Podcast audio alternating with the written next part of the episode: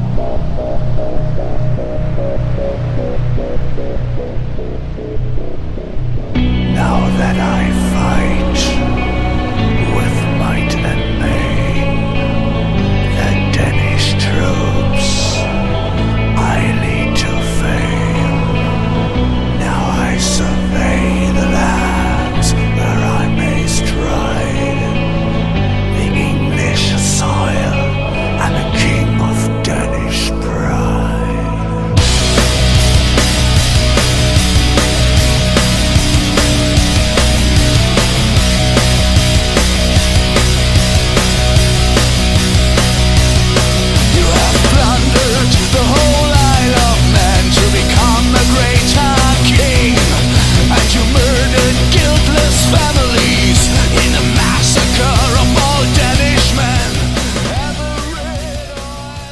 Welcome to the History of Music podcast. This is your host, Scott Gifford, and I am joined by, as always, uh, Sean Oborn. How you doing? Doing all right, man. I'm always here. I never leave. Always. Yeah, how you doing? I'm all right, man. I just celebrated my 15th wedding anniversary yesterday, so uh, still married. So That's I got that going one. for me. Yeah, That's a that's a milestone one. it is. It is. That's awesome. But yeah, so we're we're still married. Congratulations. Thanks, man. And we're and we are joined by in the third chair by Runes. How's it going? It's going well. I'm I'm doing all right. Awesome. Uh, Runes, we know uh, we we've kind of kicked around with on on Twitter a bit. So uh, yeah, we're, I'm excited about the song you chose. It's pretty sweet. Yeah, it's one of my favorites. Yeah, and we uh, this this episode's been a little bit of a long time coming. We I think we started talking about this like before Christmas or Thanksgiving or something, but it kept getting postponed because people had the holidays and different things. So we're we're glad that you still agreed to come on the show, man. Oh, of course, of course, I appreciate the invite. Sure. Yeah, yeah, we've been having kind of bigger uh, breaks between episodes lately, and uh, blame we'll blame the the holidays. Just kind of get, Well, gets crazy. Some people want to have personal lives outside the podcast, but it's whatever. yeah, 15th anniversary. Yeah. no big deal. Yeah. So, um, runes, I, I know you as reading of the runes, but now it's just runes. So, Mr. Runes, um, I know you from Twitter. I think it's how Scott knows you as well. Um, but just for the kids back at home, tell us a little bit about yourself. You know, who you are. Why should we care? Why should you care? That's a good question. I don't know. I'm I'm kind of uh kind of a little social outcast recluse. I was born in California and my family moved here to Utah um, when I was still fairly young. I was about six years old. Um, so I consider myself more Utahn than Californian. I grew up in the Church of Jesus Christ of Latter-day Saints. Um, both my parents served uh, LDS missions. My father served in um, Sweden, and uh, when it came time for me to serve a mission, that's where I received my call to as well. Um, and that's kind of inspired uh, my interest in all things uh, Nordic and Scandinavian.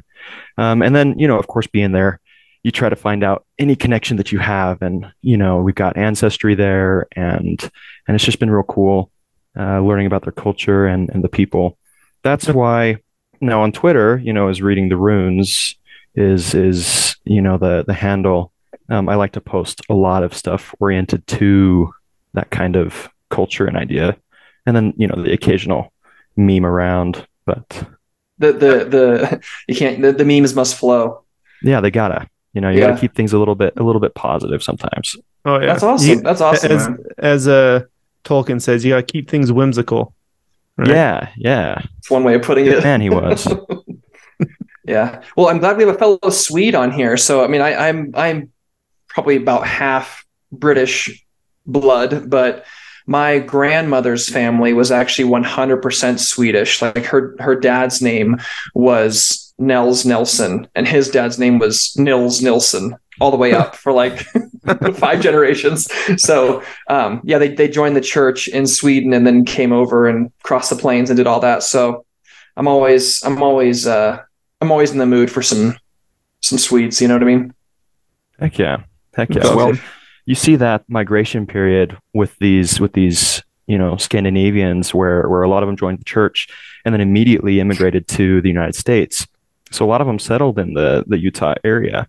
You know, so we've we've got a lot of that blood flowing around here. Yeah, I, we, I- we, we roll deep, as the kids are saying.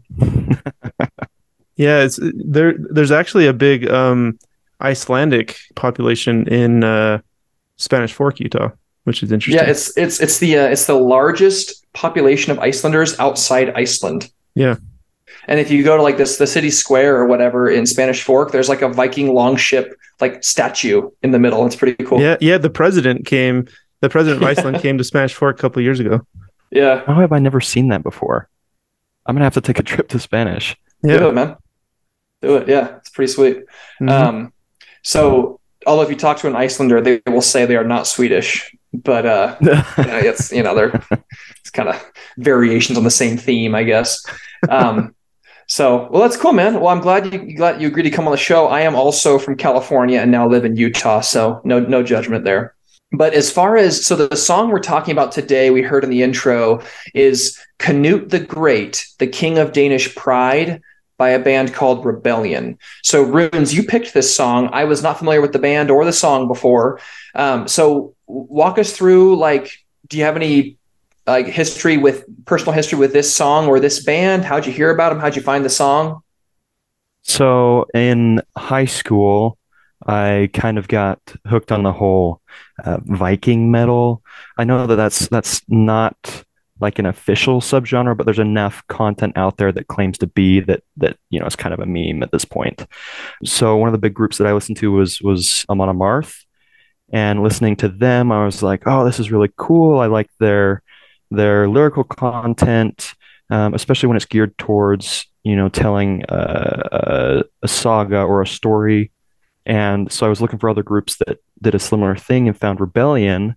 Um, I actually found a song from Rebellion that was, um, I believe it was in Swedish. So I went my whole life believing that this band was Swedish, and turns out they're German. Beyond, you know, just the occasional listen and the throwing them in with my with my um, songs of the sagas playlist. Uh, I don't know much about the band, to be honest. I just know that they make good music. Very nice. It sounds like you you like metal in general. What what else? What what what uh, what are your other uh, musical interests?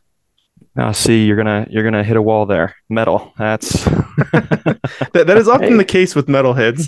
yeah, dude, if it's not broke, don't fix it. yeah, that's what I'm saying. You know, I I like you know pretty much any subgenre under the umbrella. So you know, I could I could I could have a different playlist for any mood in the day. You know, I've even got a playlist for when I go to sleep. You know, it's it's your doom metal and your atmospheric black metal because it's a little more on the on the melodic side and it's and it's less of the the harsh go go go. right. Yeah. Well, one thing I've I've learned with metal is that it's we don't like this word because it's lame, but it's kind of nuanced. But there's there's a variety of metal out there for whatever your flavor is that you like or whatever mood you happen to be in. And uh, so there's all different kinds of metal. And usually when people hear metal, they think of like something specific in their minds.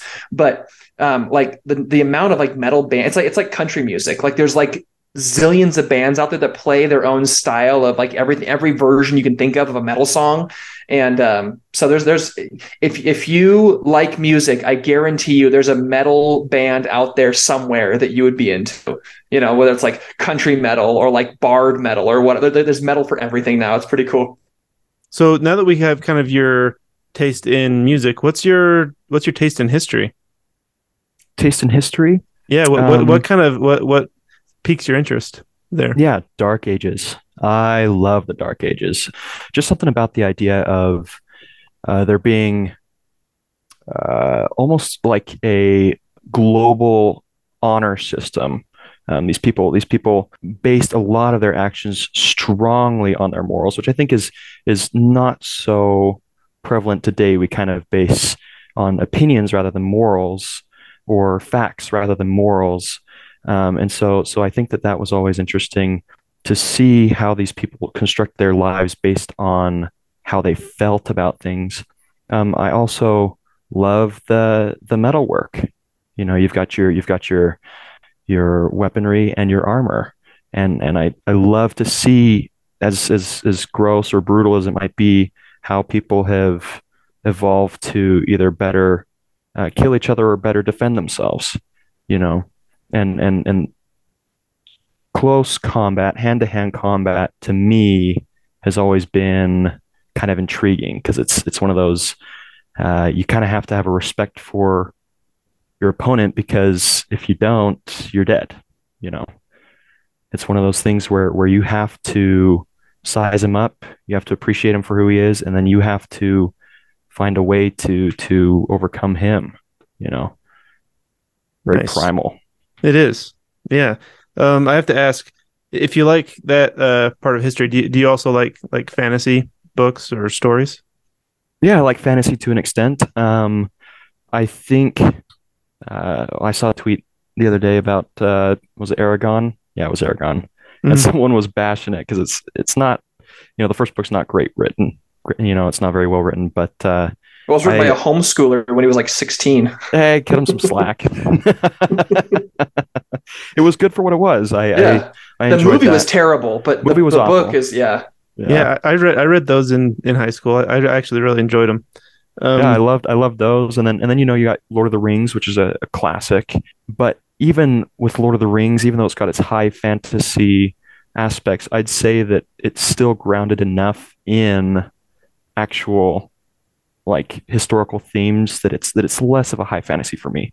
yeah, th- there's some fantastical like features and characters and stuff, but like as far as like actual magic, it, for for the story that they're being that's being told, there's not a whole lot. But there's a lot Yeah. of grounded stuff. Cool. Yeah, that's awesome. So, is, is there anything else we want to uh, talk about before we get start getting into the song? What have you been listening to lately, Scott? Oh, Musically.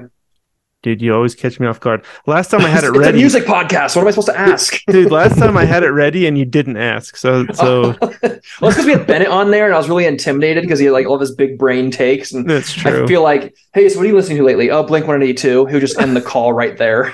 it's not throat singing. I'm not. I'm, I'm not listening. yeah, yeah. I don't know. I Have you? just- uh So last time I asked this, I brought up that New Found has a new single. Mhm. New Found Glory has another new single that came out a little like in the mid in mid December. Highly recommend everyone listen to it. Looking it up right now. Yeah, especially if you've got like a family that cares about you. It's a good song. Um, if pop punk is your thing, it's not metal, but Is that Um, uh, Get Me Home? that's the one, bro. Okay. That's the one. And then the other one they came out with is is a good one to play for your your wife or your girlfriend. You know, if Uh, she if she's into the the pop punk emo thing like my wife is.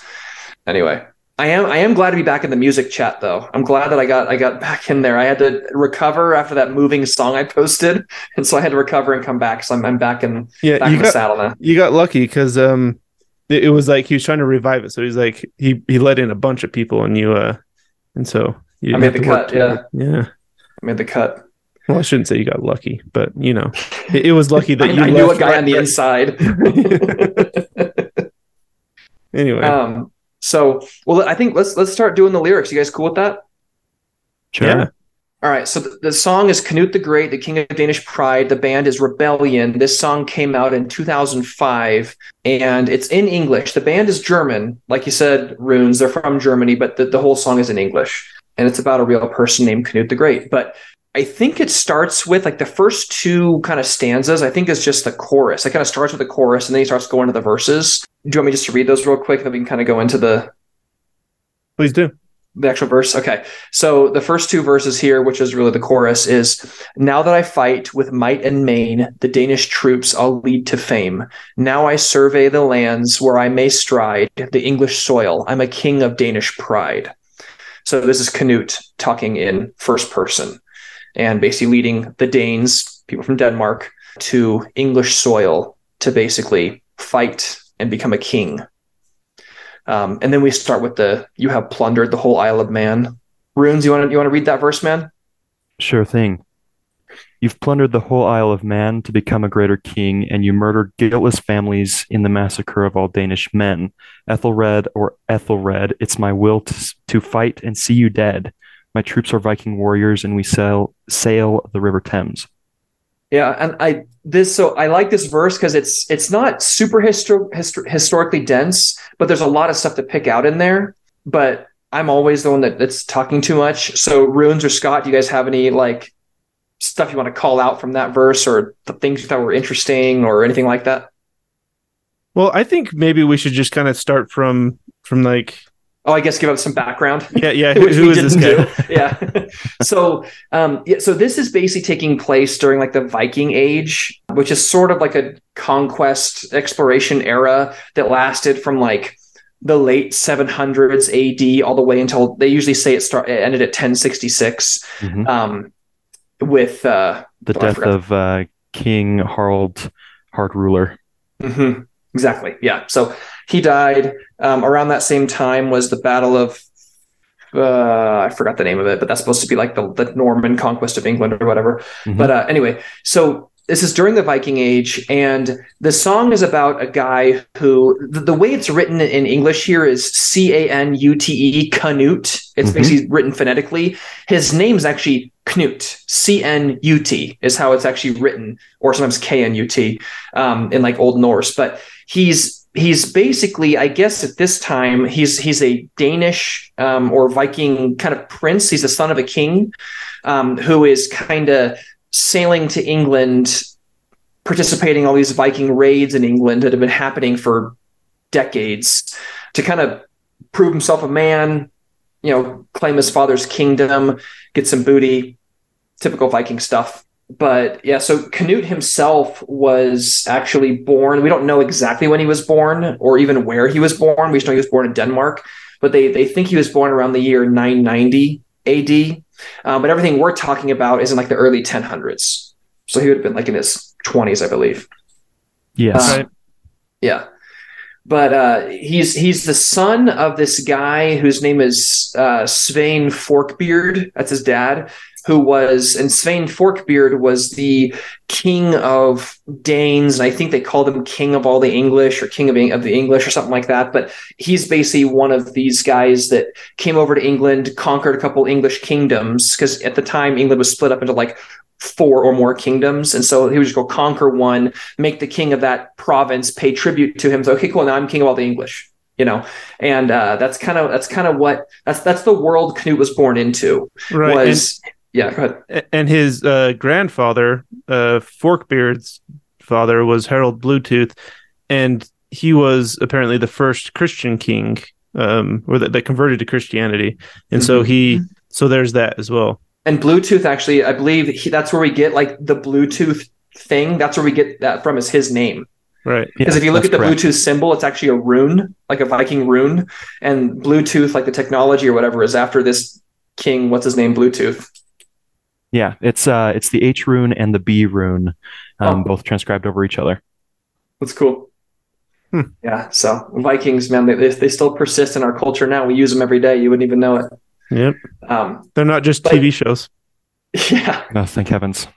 but yeah so so that's kind of that's kind of like the world that we're in here this the viking conquest of england was something that took place like we said before like over like 100 years. Like every basically it was like every 10 20 years the vikings would come they'd rape pillage plunder take over a slice of england and then they would like kind of settle down there. And then that's kind of why the that's that's part of the reason i think why they're called anglo-saxons is because Anglo meaning English, Saxon meaning from Saxony, Germany, but it's basically this mixture of native English people that were there mixing in with invaders from elsewhere, you know, Viking peoples, Germanic peoples, basically. And it wasn't until they met the Normans, who are a northern French people, uh, that that that sort of ended. But that's where the term, sort of the term Anglo-Saxon, kind of comes from, is, is referring to a mixture of these Viking peoples that conquered England, settled there, and then mixed in with the local populace. And that's where we get Anglo-Saxon.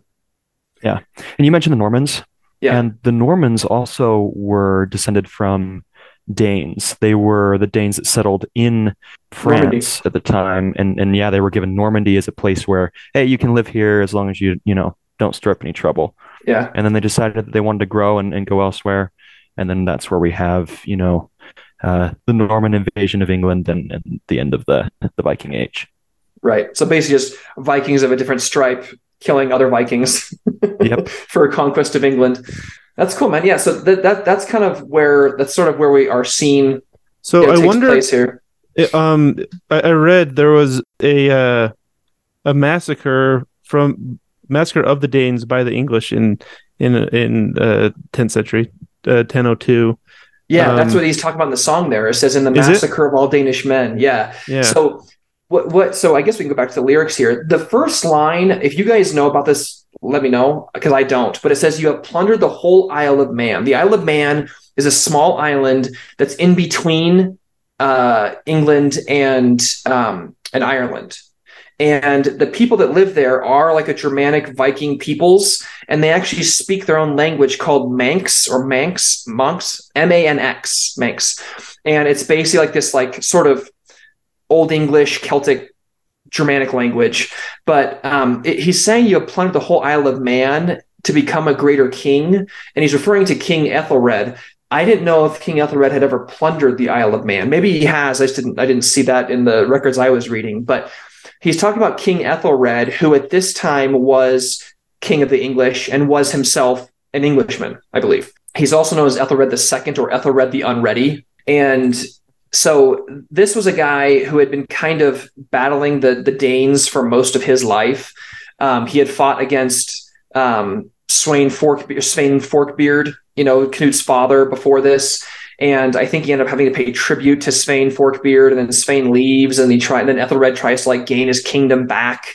Um, but during this whole kind of back and forth between the English, like paying paying tribute to the Vikings and also fighting against them, he basically uh, King Ethelred essentially just decreed that all Danes in all of England should be killed, should be massacred. Which he didn't even have the power to do that because he was only the king of like Wessex, which is like one of the three kingdoms of, of England, which is in the very south. And so he's he he basically orders that all the Danes be killed, and which wasn't even realistic, but there is evidence that that many many of these Danish people were just straight up killed, and some of them were people like Danes that had been living in England for two three generations, you know, families and stuff like that. And so, you know, his soldiers go out, they start murdering all these Danish people because the king ordered them to, and that's what it's referring to there when it says, "And you murdered guiltless families in the massacre of all Danish men." At Ethelred.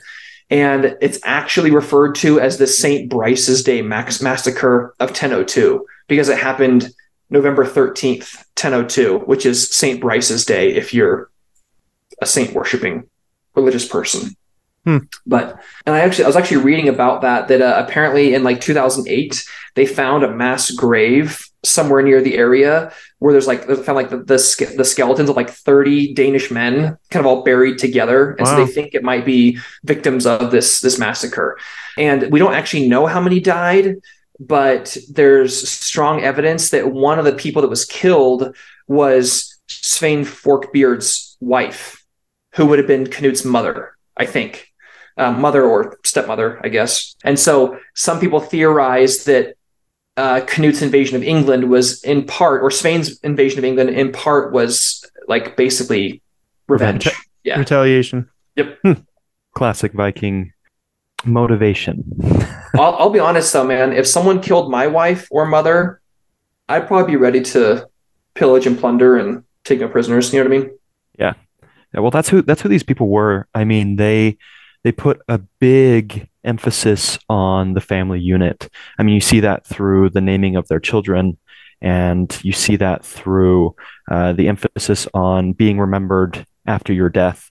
Um, they they they placed a huge emphasis on on uh, familial ties. And so when someone were to break that familial tie or harm your family, it was not just considered right and just to seek revenge, but it was almost considered uh, mandatory to seek revenge. And a man who didn't seek revenge was forfeiting one of his rights and could no longer be trusted as a truly just man if he was not going to take that right.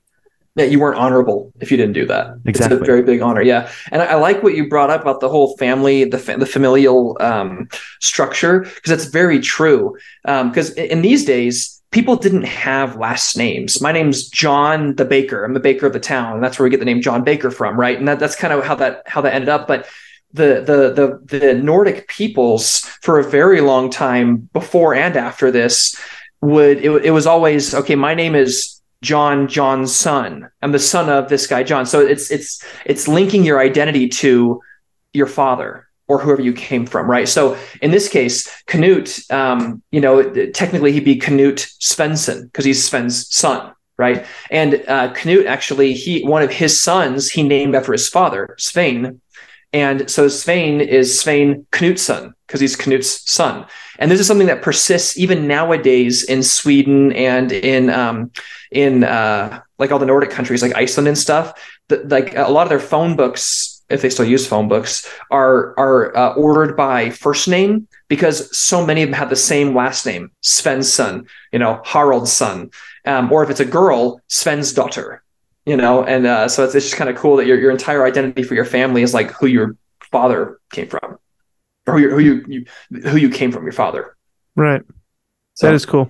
yeah um, and then it talks about sailing down the river thames and it's interesting because he write he rhymes thames with dead which is accurate because oftentimes we say the thames but i believe the way they pronounce it in english is actually thames so that's just that's the river that flows through England, through uh, london i believe Mhm. but yeah so do you guys anything else you guys want to pick out from that verse i think we're I think i'm good but Um, Yeah. No, the the only thing is, is they they pick it up pretty much where Canute's life kind of picks up historically. I mean, all we know about him really before he became king himself or or, or prince, you know, soon to be king, was just that he was the father of you know Sweyn Forkbeard. We don't know much about him up up until this point, so it's a good place to Mhm. start. Yeah.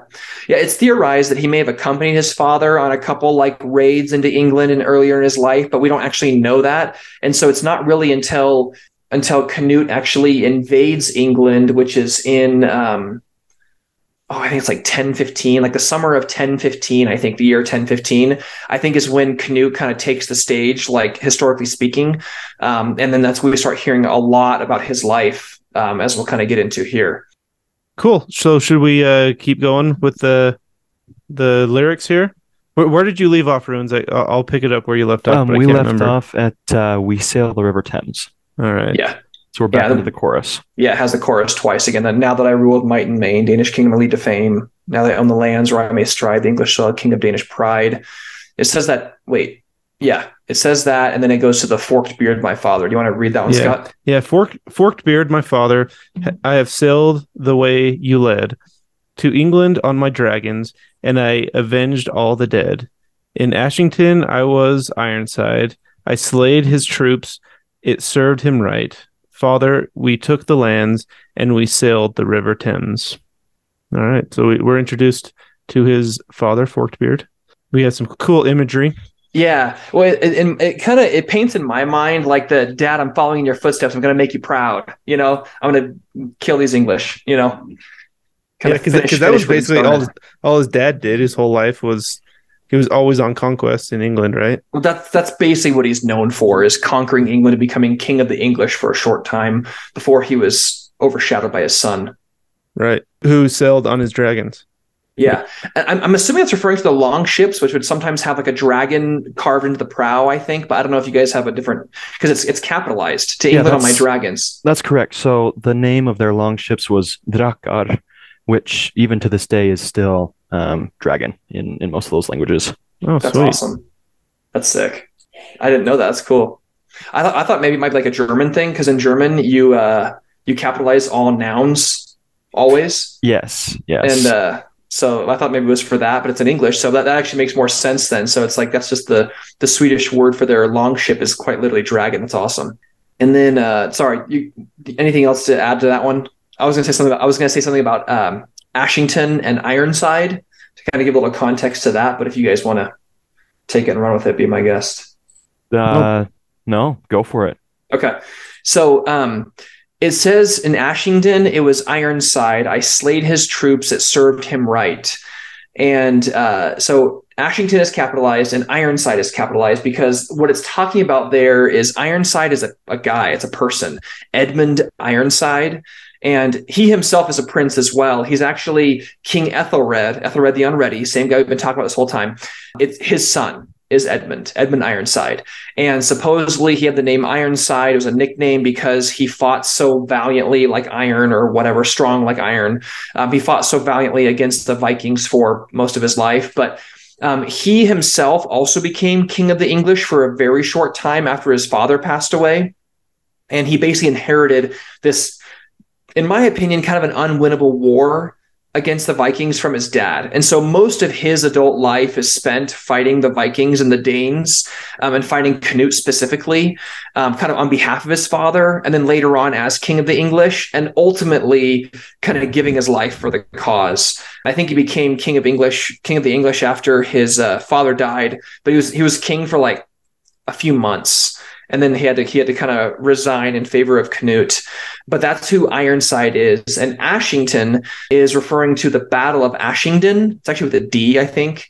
Um, but the Battle of Ashington, which is this battle that took place between Canute and his Danish troops, which are mostly mercenaries from all over, um, like the Nordic countries, like Norway, Sweden, Denmark, um, against like native English people and Anglo-Saxon people under Edmund Ironside, and I believe it was a, um, I believe it was a, a, a victory for the uh, the Danes. It was kind of like the decisive, you know, like um, the decisive battle that kind of decided the fate of the country, essentially. In Ashington. Yeah, I mean, if you if you look Yeah. it up, it has different names. Like it's I've seen it spelled Essendune and Assadune, but it's also Ashington, which is a place in uh, Essex, England, I believe. Yeah, yeah. so it was that battle that that like you said was was kind of determining of the the future of England for the next you know few years where where Canute would would be king. Ironside, uh, Edmund, after his defeat there, died a month later. Um, it's not specified whether that was from wounds or or natural cause. And then I believe that Canute marries um, Edmund's widow and then exiles his two sons. Wow. Very common in those days. It's a wild time all to of live. that, yeah, all of that's extremely common because he's Yeah. like, "Well, I'll just take your kingdom, marry your wife, exile your two sons, and boom, I got your kingdom." And and like in perpetuity because of that. Well, well, and, and and it secures his his right to the kingship because here he is marrying a queen who would still be queen until her heir was selected, and he exiles her only two heirs. So so he has made himself a prince, the only the only appropriate individual to become king. Right. And and I believe uh, what happened is is like so Edmund was kind of more of like the the the warrior type. So the from what we know about the history of this battle, like Edmund basically divided his like lined up his guys in like three lines, and he was amongst his soldiers fighting on the front lines. Whereas Canute, who was a warrior himself, but he was kind of more of a strategist than like a front lines warrior guy, did not participate in the actual battle. He was kind of, you know, from behind the lines, kind of giving orders. But it was like this overwhelming victory for the Danes.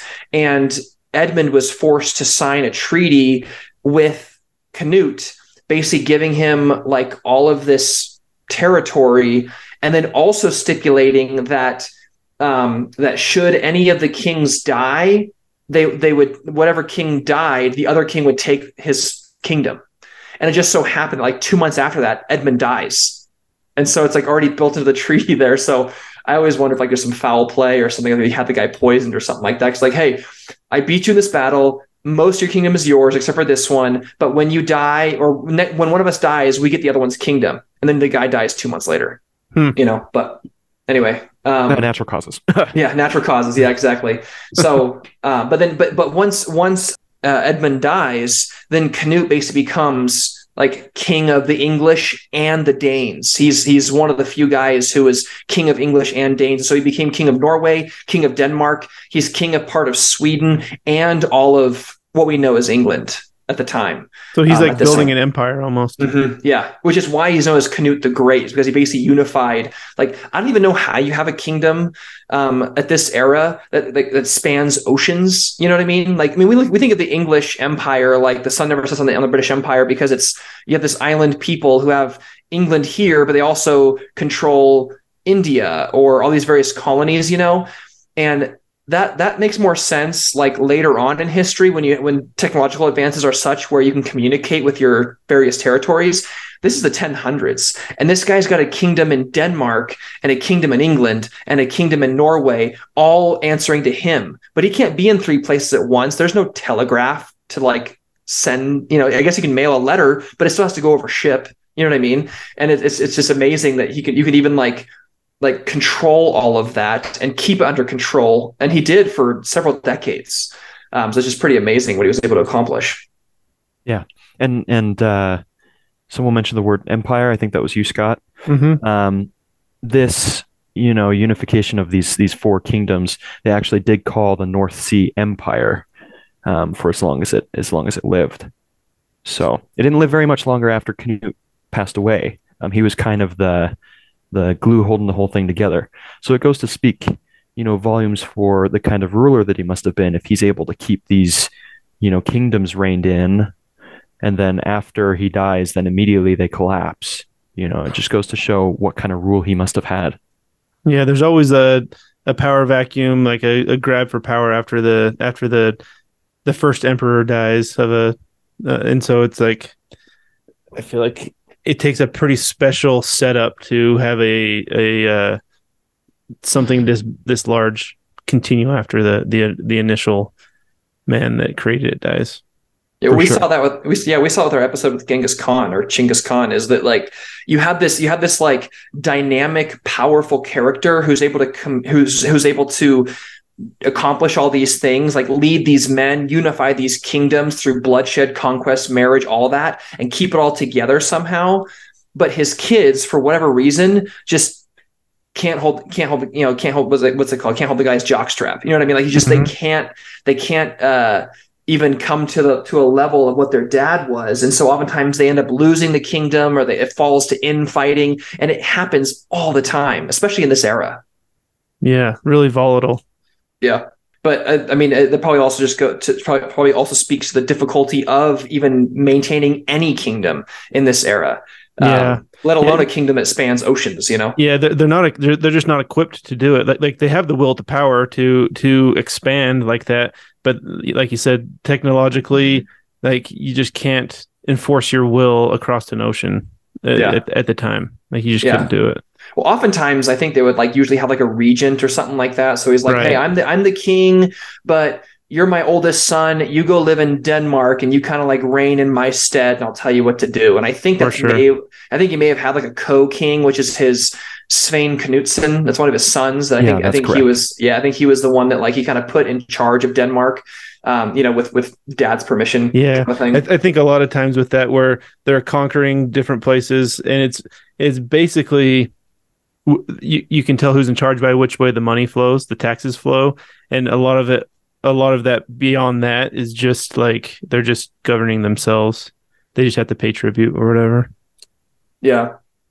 Um, and he was, and so when Knut died um, later on in life, he was actually buried in Winchester, like the old minster in Winchester, and his bones were there um, up until the English Civil War in the 1600s. So for 600 years, his bones were there. But in the 1600s, the English Civil War, this very common during this time, they basically go into the churches and like dig up all these old like popes, bishops, old kings, whatever, just scatter the bones or like hide them.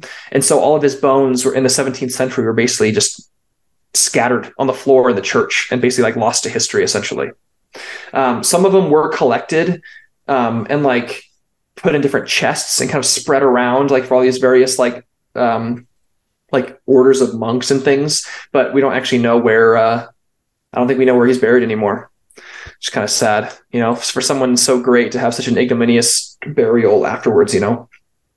But um, I believe that is pretty much the last of the song because then it has the verse again or the um the chorus again the two the two verse chorus and which it which it sings twice you got a face melting guitar solo in there um, and then it just basically chants Canute the Great four times at the end and then the song has the outro um, so but great song I'm always a fan as as a as a descendant of the Viking peoples in a small way. I'm, I'm always a fan of learning about Viking, you know, Viking stuff. Um, so it's definitely a, a good song to listen to. I So- really so enjoyed it. Th- There's one little change they did in the chorus though, because in the chorus, the first line is "Now I survey the lands, there I may stride." The last one it says, "Now that I own the lands, Oh, where yeah. I may stride." So a little a little change there. Good call. Yeah. Now he also that mentions that he's lands- ruling as well. Instead of um, now that I fight with might and main, he says, now that I rule with might and main. The go. Danish That's kingdom true. I lead to fame. That's true. Yeah. Now that I own the lands where I may stride the English soil, the king of Danish pride, and then Canute the Great, Canute the Great, Canute the Great. That's cool. Yeah, I, I didn't even catch that. So that's awesome. Um, I, I really enjoyed this. I'm always enjoying learning about. Um, I had heard of Canute, like the name, but it's a semi-common name, especially at the time. Um, but I think Canute the Great is probably one of the more well-known Canutes or Viking kings of this era. Um, one of his um, one I actually have one fun fact, and then I, I I think that's pretty much all I have to share. But do you guys have any parting thoughts on the song or like the historical period or anything? What one thing that that I always that kept coming up um in almost everything I looked at or watched about him was that he was young, tall, and handsome, and had striking eyes. But he had a forked a forked nose or or a, like A a big hooked nose. nose. Hook nose. nose. Yeah. Forked fork was his dad. He had a hook nose. So Yeah. anyway, Um, well, it's always it's always funny how they how they describe how people look because it makes you wonder. It's like it's not super descriptive. It's like oh, he's tall and handsome and has like his eyes are better. It actually says his eyes are better than other men. Mhm. like both both in handsomeness and in their ability to see things. And so you read, you're, I'm trying to read between the lines here. That's written a thousand years ago. Did that mean he had really good like actual vision, or is it more like in the So, in the See, theoretical what, what this reminds me of, and uh, you brought it up, runes earlier, was uh, is Lord of the Rings. Tolkien. It sounds like the way Tolkien would would uh, describe Aragorn or something like that. Like it, it's it's like these things that are more felt rather than seen. Almost, you know, it's like a it's it's more than just like their physical presence. It's their their like aura almost that they're describing. Yeah. um, which is cool. Well, we see we see kind of a kind of a, a taste of of how people described each other in that time. Um, just in the brief description that they give us, um, we know that that the Vikings were were kind of um, they were kind of funny with their nicknames. Um, like we have uh, Bjarni, tall man with a house. We have Alder, deep minded. We have Olvir, friend of children, which meant um, in kind of a sarcastic way that he wouldn't kill children during a raid. So he was obviously their friend, and that was kind of like a put down nickname. You know, so we see these kind of nicknaming, you know, in this this description that kind of gives you an idea of who this person was. It's kind of, you know, like you said, it describes almost their aura. You know, it doesn't have to always be this physical feature that's being described. It's just a short little one liner, short little nickname, and that's all you need to know about this person. You know, I mean, Harold Bluetooth, for heck's sake, you know, why is he named Bluetooth? Probably because he had a rotten tooth. Mhm. And Yeah, the word blue. for yeah, blue in um, in uh, Old Norse was used for both blue and black. They didn't have a word for black, Hmm. so they used the word blue. Interesting. Yeah. Yeah, well, and and it's kind of they would even give that name to their enemies because like Ethelred, this this king they're fighting in the beginning is Ethelred the Unready. Um, and supposedly that was kind of tongue in cheek as well because it doesn't mean unready in the sense that we think it, where it's like, oh, he wasn't prepared. It's actually from the Old English word unread, unread or something like that, which basically means he's poorly advised. Like he basically has has bad um, bad advisors or bad advice given to him Wow. which is funny because his name Ethelred apparently means well advised, and so it's basically well advised, the poorly advised. So it's a play on words like, "Hey, this guy's supposed to be well well advised is really not well advised," and we kind of showed that when we took over his entire kingdom. So that, that's almost like uh like Little John in uh Yeah, like you know Don't it's like they- a- Exactly. And then and then a lot of these nicknames were like, you know, we look at them and we're like, well, are they being genuine with this? Like when they say, you know, Ragnar shaggy breeches, what does that mean? Does it mean he had hairy pants or does that mean his butt was hairy? You know? We'll Like, never like, know. like what do you mean by this? You know, Colbine butter penis. You know, imagine serious? imagine getting that name. Yeah. Yeah. did, I'm- did his I'm gonna girlfriend name him? We We have. I'm doing a deep dive no on. on idea. I'm about, I'm about to do a deep dive, a deep dive on the down the rabbit hole of, of obscure Viking names in a second. Elf, castrator of horses. You might want to um do a safe search when you uh, look these up. yeah. Well, I know a lot of it is like it's like a nickname thing for some deed or something you did. It's like, oh, one time, uh, you know, you there was a bull running at you and you hit it and it tripped and moved out of the way. So I'm calling you John Turnbull. That's where the name Turnbull comes from. And you know, they, they just have these Well, just it's like nicknames. it's like The Office. Jim being called Tuna, like Big Tuna. He he, yeah, he ate except, a tuna except that sandwich become, once. except yeah, except that becomes like your identity for the rest of your life, and in this case, the rest of history for the next thousand years. yeah, you're, that's true. you're you're big tuna. You know? Well, I feel bad for Eystein Foulfart then. he must have he must have floored the room that he was in Dude, enough Maybe. to retain a permanent name. Well, it's Yeah. funny because everyone knows that guy. Everyone has a foul fart in their life that, Yeah. that has the worst. It's me. Have them Whoa, he's just generous like me. but stingy with food. You know, Yeah. like like these are all people that are just named because of one thing that they did in their life. That is amazing. It's I funny. think it's it's relatable. We all know we, we all know a guy like that. I think we need to bring this That is me. back. Yeah, bring back the epithets. Let's bring back the epithets. Like like someone does something once and like that's that's how they're they're uh, remembered forever. It's funny. Scott the podcaster. Yeah. so uh, another thing is just a couple days ago, uh, it, it, I, like I saw it and it's just like, oh snap, he's talking about this guy. So raw egg nationalist on Twitter, he just like three days ago posted about Canute. He said, uh, at the age of 19, Canute was the king of Denmark and England and one of the most powerful rulers in all of Europe. In this thread, I'll provide five lessons from his precocious rise to imperial rule that will help you create an unstoppable sales funnel funnel for all your e-commerce business. How can we monetize this? and and then there's no thread. It's just it's just the one tweet. it's a joke, but that's Yeah. that's hilarious. Raw egg I mean- nationalists. Yeah. if this guy, let's see here, I have a couple of monetary facts for Canute here. Oh, go for Um, it. so there's the Danegeld, which was a payment that you made whenever It's like a tax. Yes, yes. Um, the last Danegeld ever paid was for a sum of eighty-two thousand pounds, like like English pounds, That's big went to money. Canute, and and you know we're talking we're talking the Viking Age, you know where where eighty-two thousand pounds is a lot of money. Like that was unheard of. Is And that it- was, only, that was have- only from one subject, right? Um, I'm assuming I'm assuming that's from like you know one province or one country or one king or maybe it's a group of kings, but I'm sure he had multiples under him that were paying tribute. You know, the Danegeld is basically a tax that the Danes would put on their English subjects. It's like, hey, you pay me this each month or each year, and I won't rape your wife and kill everyone you know, and you can live on your land At the finest. Yeah, It's almost like, gosh, it's almost like we have a similar system, you know, like if you just don't pay, you know, 30% of your income, under th- under We're the gonna throw threat of in prison. violence. under threat of violence. Yeah, that's weird. That dude, eighty two thousand pounds. That's that's crazy. That's that's do, big. do we have do we have inflation records from the the 10th Yeah, century? what's that today? Honestly, I Well- bet- well, I don't know because was this the sil- I think they used silver back then. I think silver was standard is what they used. yeah, back silver was their standard. Um, so I'm trying to think like what 82,000 pounds sterling of, of silver would be in the year, you know, 1030 or whatever this is. That's a it's, lot. un, that's it's unimaginable. That's, that's still a lot of money, dude.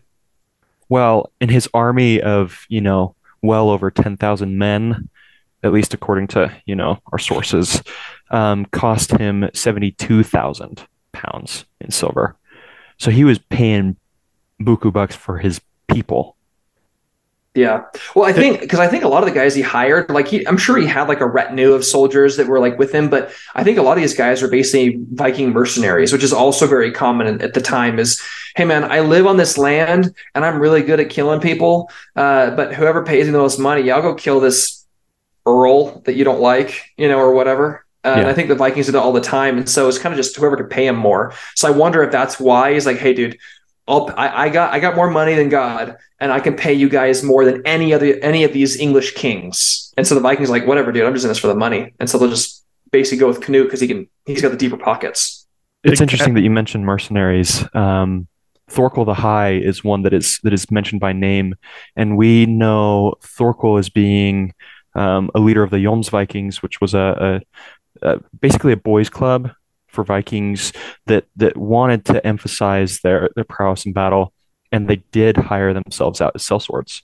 You know, they were these big mercenaries, and they were quite uh, fantasized um, because of their their uh, endeavors.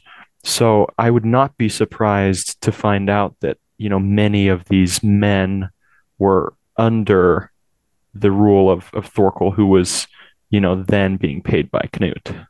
Yeah. Well, it's always it always comes down to money, money and like plunder. You know, that's, that's kind of Money and land yep, and a hot wife. yep, or several.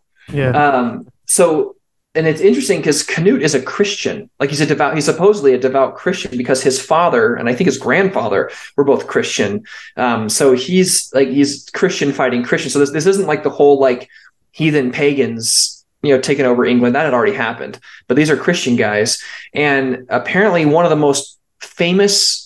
Like one, one of the stories that Canute is known for is after he became king of England, um, he like went to like the seashore and basically had a had a, a, a chair or a, th- a throne brought up to like the seaside like the the shore where the water was like the the tide was coming in. And he basically starts talking to the ocean and basically telling the ocean hey i'm your master. I'm the king of england. You're an english ocean. Um, I, I command you to not rise up on my land and get me wet or get my feet wet or whatever. And obviously the ocean still came up and splashed his robes and his shins or whatever and still rise up on his land. And so then he basically exclaims that the whole world needs to know that the power of kings is empty and worthless and there's no king worthy of the name except the king the king whose will heaven earth and the sea obey eternal laws or in other words christ is is the the, the only true king the only real king Oh, That's that's an interesting object lesson. That's pretty Yeah. cool. Yeah. Because he goes, he's like, I command you, therefore, not to rise to my land, nor to presume to wet the clothing or limbs of your master. The sea comes up as usual, splashes him, and he, he jumps back, and then he cries out to quote here. He says, Let all the world know that the power of kings is empty and worthless, and there's no king worthy of the name, save him by whose will heaven, earth, and the sea obey eternal laws. And apparently, that's one of like the main stories he's known for is like, he, he and, and, and a lot of people think that that was like an object lesson that he was doing on purpose to basically show that yes he's the king but the real king is jesus mm-hmm. you know That's how Which- it comes across to me. yeah which which obviously i agree with so amen to that Amen. yeah, um, there's there's several versions of that uh, yeah legend. In one, uh, someone I believe was uh, using particularly flattering words about the king, saying that even he could command the obedience of the sea, and he was like, "Well, let me show you something," you know. there is there is no king but Je- but jesus basically is what he says A- another big um, act he did for to display his Christianity is his uh his journey to Rome, which is a which was a big deal, I guess. Um, he says that he went to Rome to repent of his sins and to pray for redemption for the security of his subjects. So, yeah, he he was pretty ab- about as devout a Christian king as you can get. and he, well, well, he- go ahead Oh, just that he uh, he showed that he was genuine in his repentance for his actions. Because I mean, he was a Viking. You know, he took his men, they plundered, they pillaged. You know, it was it was business. But he, as king, rebuilt all the churches that he and his men ransacked. He built new churches, and he sent out money to the the people in the communities that were affected because of his actions you know he was really trying to show them that he was a king of all of his people not just the danes not just these you know pagans but the christians the english you know anyone that was under his rule he was going to fight for them he was going to build a place for them he was going to support them See, and, and it's it's like a someone like that that it becomes almost impossible to be the successor of someone like like this guy, which is why you so, you so, you so often see empires fall apart or even kingdoms fall apart when when the when someone like this finally dies. It's like how do you follow that up? It, so, someone someone pretty special. I mean, it's it's not impossible, but you have to. It's it's almost like his persona was like forged in the fire of taking the empire and now that persona's gone. Like no no one's left to take an empire and build it again to build up Yeah. to that kind of persona. Yeah. Well, and he's he's doing all the kingly stuff. This is stuff that in Kings of England would do. You know, like building churches and like traveling to Rome to get the blessing of the church. You know, like this is all these are all things that would cement in the minds of his subjects. He's the king. He's in charge. He has the he has the divine, you know, the, the divine right of kings on his side. He's got the the blessing of the church. You know, all these things. So he's cementing his his kingship, if you will. Um, and you're talking about uh, building churches on battlefields. Like he built one, the Battle of Ashington that we talked about earlier. He at, right after this happened, um, 10, 1032, he consecrated a church there um, to commemorate the battle and those who died during it. Um, and so it's just very, very kingly stuff. And, and like I said, that that force of personality and all that work, that building up after you do the destruction, is something that that I, it's, it's a certain type of man that has to that has that that drive that will Yeah. to power to accomplish that. And it doesn't oftentimes stick within the family. Mhm. um, and my thought is always like you know i wonder if like maybe he had a couple sons that were kind of like pale shadows of their father but there's got to be like one of his kids who's like no dad i want to be a bard. I don't want to be a king you know? Well, i just want to his sing. his direct successor, Harthacnut, was a drunk, and that's how he remem- how he's remembered. And he at a well, I say a drunk. It, it wasn't exclusively a drunk, but he died from a stroke from excessive intake of alcohol at a wedding. You Wow. know, so so too much mead yeah, just wasn't just just wasn't quite the man that his father was. You know, and it's it's sad to say because it's you know here here's this kingdom that's you know going to fall apart now. You know, we just we just can't keep that strong will, that that kingly behavior, that that love for the people and love for for his faith. Yeah. Sad, hard. sad to say, but yeah, they had their time on top, though. That's for sure. They did two decades of it. hmm That's cool. Well, hey Runes, that, that thanks for choosing this song. It's it's been it's been Great- awesome. I love choice. Yeah, I, I, like like you, I really like this uh, this period in history. I, I didn't know much about this particular man and store in these stories, so it's it's it it was perfect for me to to like dive in and and uh, and learn about it. Um, what? Yeah, uh, so, and I'm I'm glad you picked it. Sorry, Scott, just real quick. I'm glad you picked it too because I've never heard of this band, like I was saying, but this song isn't even Rebellion's top. It's not even their top ten song, like on Spotify or whatever. So I probably would have never found this song if you hadn't suggested it. So. Um, and, I- and I know that when you when you we were originally talking about bringing you on the show, you actually suggested two songs. This was one of them. So if you ever want to come back on again and do the other song, man, we'd be glad to have you back for sure. Yeah, I mean, anytime you're down to talk about some more Vikings and and you know talk a little bit about metal music, I'm your guy. I am. It's always it's guy. always it's always it's always Viking o'clock around here, man. yeah, and, and and even to to give a little taste in to this band, the the album that this song comes from is called Sagas of Iceland. So, like it's it's all it's all Iceland like Viking. Yeah. fun Well, it's it's stuff. volume one of a three part thing they did where they have three albums all about like the the history of the Vikings basically. And so this is taken from the first album, volume one of that that trilogy, which is pretty cool. Nice. Yeah. So, well, hey, we're we're uh, wrapping up here, but um, so runes with the few minutes that we have left, um, where can people find you, connect with you? Do you have any any projects or anything that you want to plug or or shill on the podcast? So that the last few minutes is yours, man. I mean, the only thing uh, is just the Twitter, man. You know, it's just at reading the runes.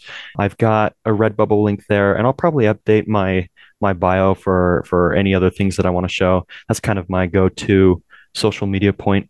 Cool. I actually, um, and just for those listening, I actually have uh, one of Runes' shirts. It's actually the Hand of Tyr, um, which is, an, I won't go into it it's a long story, but um, another another um, you know story from Viking myth about Tyr and him cutting off his hand and sacrificing for the greater good of his people. So um, I actually I actually have one of his shirts. It's pretty cool, and I believe it's an original design, right? Don't you do all your original designs yourself, uh? I do. I do. Yeah. Except for there was one design I did um, based on the Jelling Stones, which are stones raised by Harold Bluetooth to commemorate Christianity in Denmark.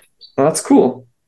But yeah, man. So yeah, we'll definitely link um, your Redbubble and your Twitter in the show notes. Um, so definitely check them out. Buy some, buy some, some Viking swag from our good friend uh, Mr. Runes here. Um, but other than that, like Runes, Scott, do you guys have any parting thoughts, things you want to say or share? Just the regular. If you want to be on the podcast, hit us up. This could be you. It could be. And You a huge be- thank you to both of you. I mean, this has been fun. This has been a blast. I might take you up on the offer to talk about that other song. For sure. For sure, man. Yeah, it was. It was the offer. The offer was was not an empty one. Yep, I appreciate it. So, well, thanks for coming on, man. And then, uh, if we don't have any more parting thoughts, we'll. Uh, I guess we'll have the song play us out. All right. Enjoy. Thank